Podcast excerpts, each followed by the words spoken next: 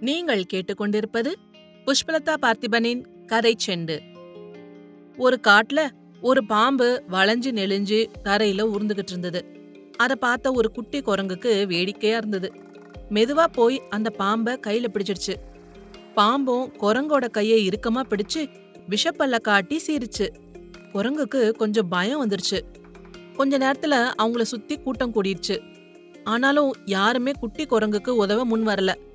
ஐயோ இது பயங்கரமான விஷமுள்ள பாம்பு. இது கொத்துனா உடனே சாவுதான்.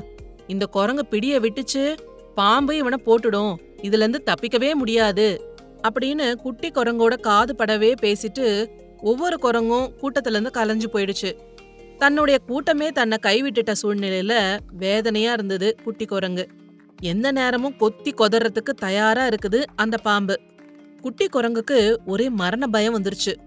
ஐயோ புத்தி கெட்டு போய் நானே வலிய வந்து இந்த மரண வலைக்குள்ள மாட்டிக்கிட்டேனே அப்படின்னு குட்டி குரங்கு பயங்கரமா கத்துச்சு. நேரம் போய்கிட்டே இருந்தது. தண்ணி சாப்பாடு எதுவும் இல்லாம குட்டி குரங்கு ரொம்ப சோர்ந்து போயிடுச்சு. கிட்டத்தட்ட மயங்கி விழற நிலைமைக்கு வந்துருச்சு. கண்ணெல்லாம் இருட்டிட்டு போயிடுச்சு. அந்த நேரத்துல அந்த வழியா ஒரு ஞானி ஒருத்தர் வந்தாரு.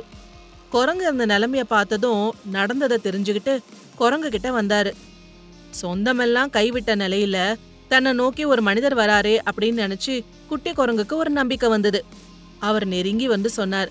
அவர் அந்த குட்டி குரங்கு கிட்ட போய் சொன்னாரு. எவ்வளவு நேரம்தான் பாம்பை கையில பிடிச்சுக்கிட்டு கஷ்டப்பட போற? அதை கீழே போடு அப்படின்னு சொன்னாரு. அதுக்கு குரங்கு? ஐயையோ பாம்ப நான் விட்டுட்டா அது என்ன கொன்னுடும் அப்படின்னு சொல்லுச்சு. அதுக்கு அவர் சொன்னாரு பாம்பு செத்து ரொம்ப நேரமாச்சு. அதை கீழே வீசு அப்படின்னு அவர் சொன்னதுமே குரங்கு பயத்தோட பாம்பை கீழே தூக்கி போட்டுச்சு. அட நிஜமாவே பாம்பு ஏற்கனவே குரங்கு பிடியில செத்துதான் போயிருந்தது. அப்பாடான்னு இருந்தது அந்த குரங்குக்கு. குரங்குக்கு அப்பதான் உயிர் வந்தது.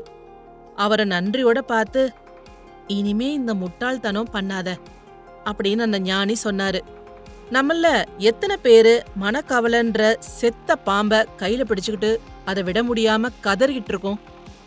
கவலைகளை விட்டொழியுங்க. மகிழ்ச்சியா இருங்க. ஒவ்வொரு கெட்ட குணங்களும் ஒவ்வொரு நோயை உருவாக்கும்.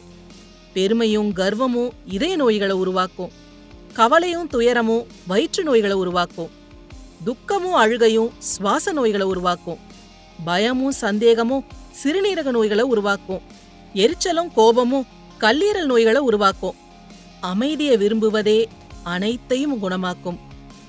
ஆரோக்கியமான உடலிலிருந்தே ஆரோக்கியமான சிந்தனைகள் பிறக்கும்.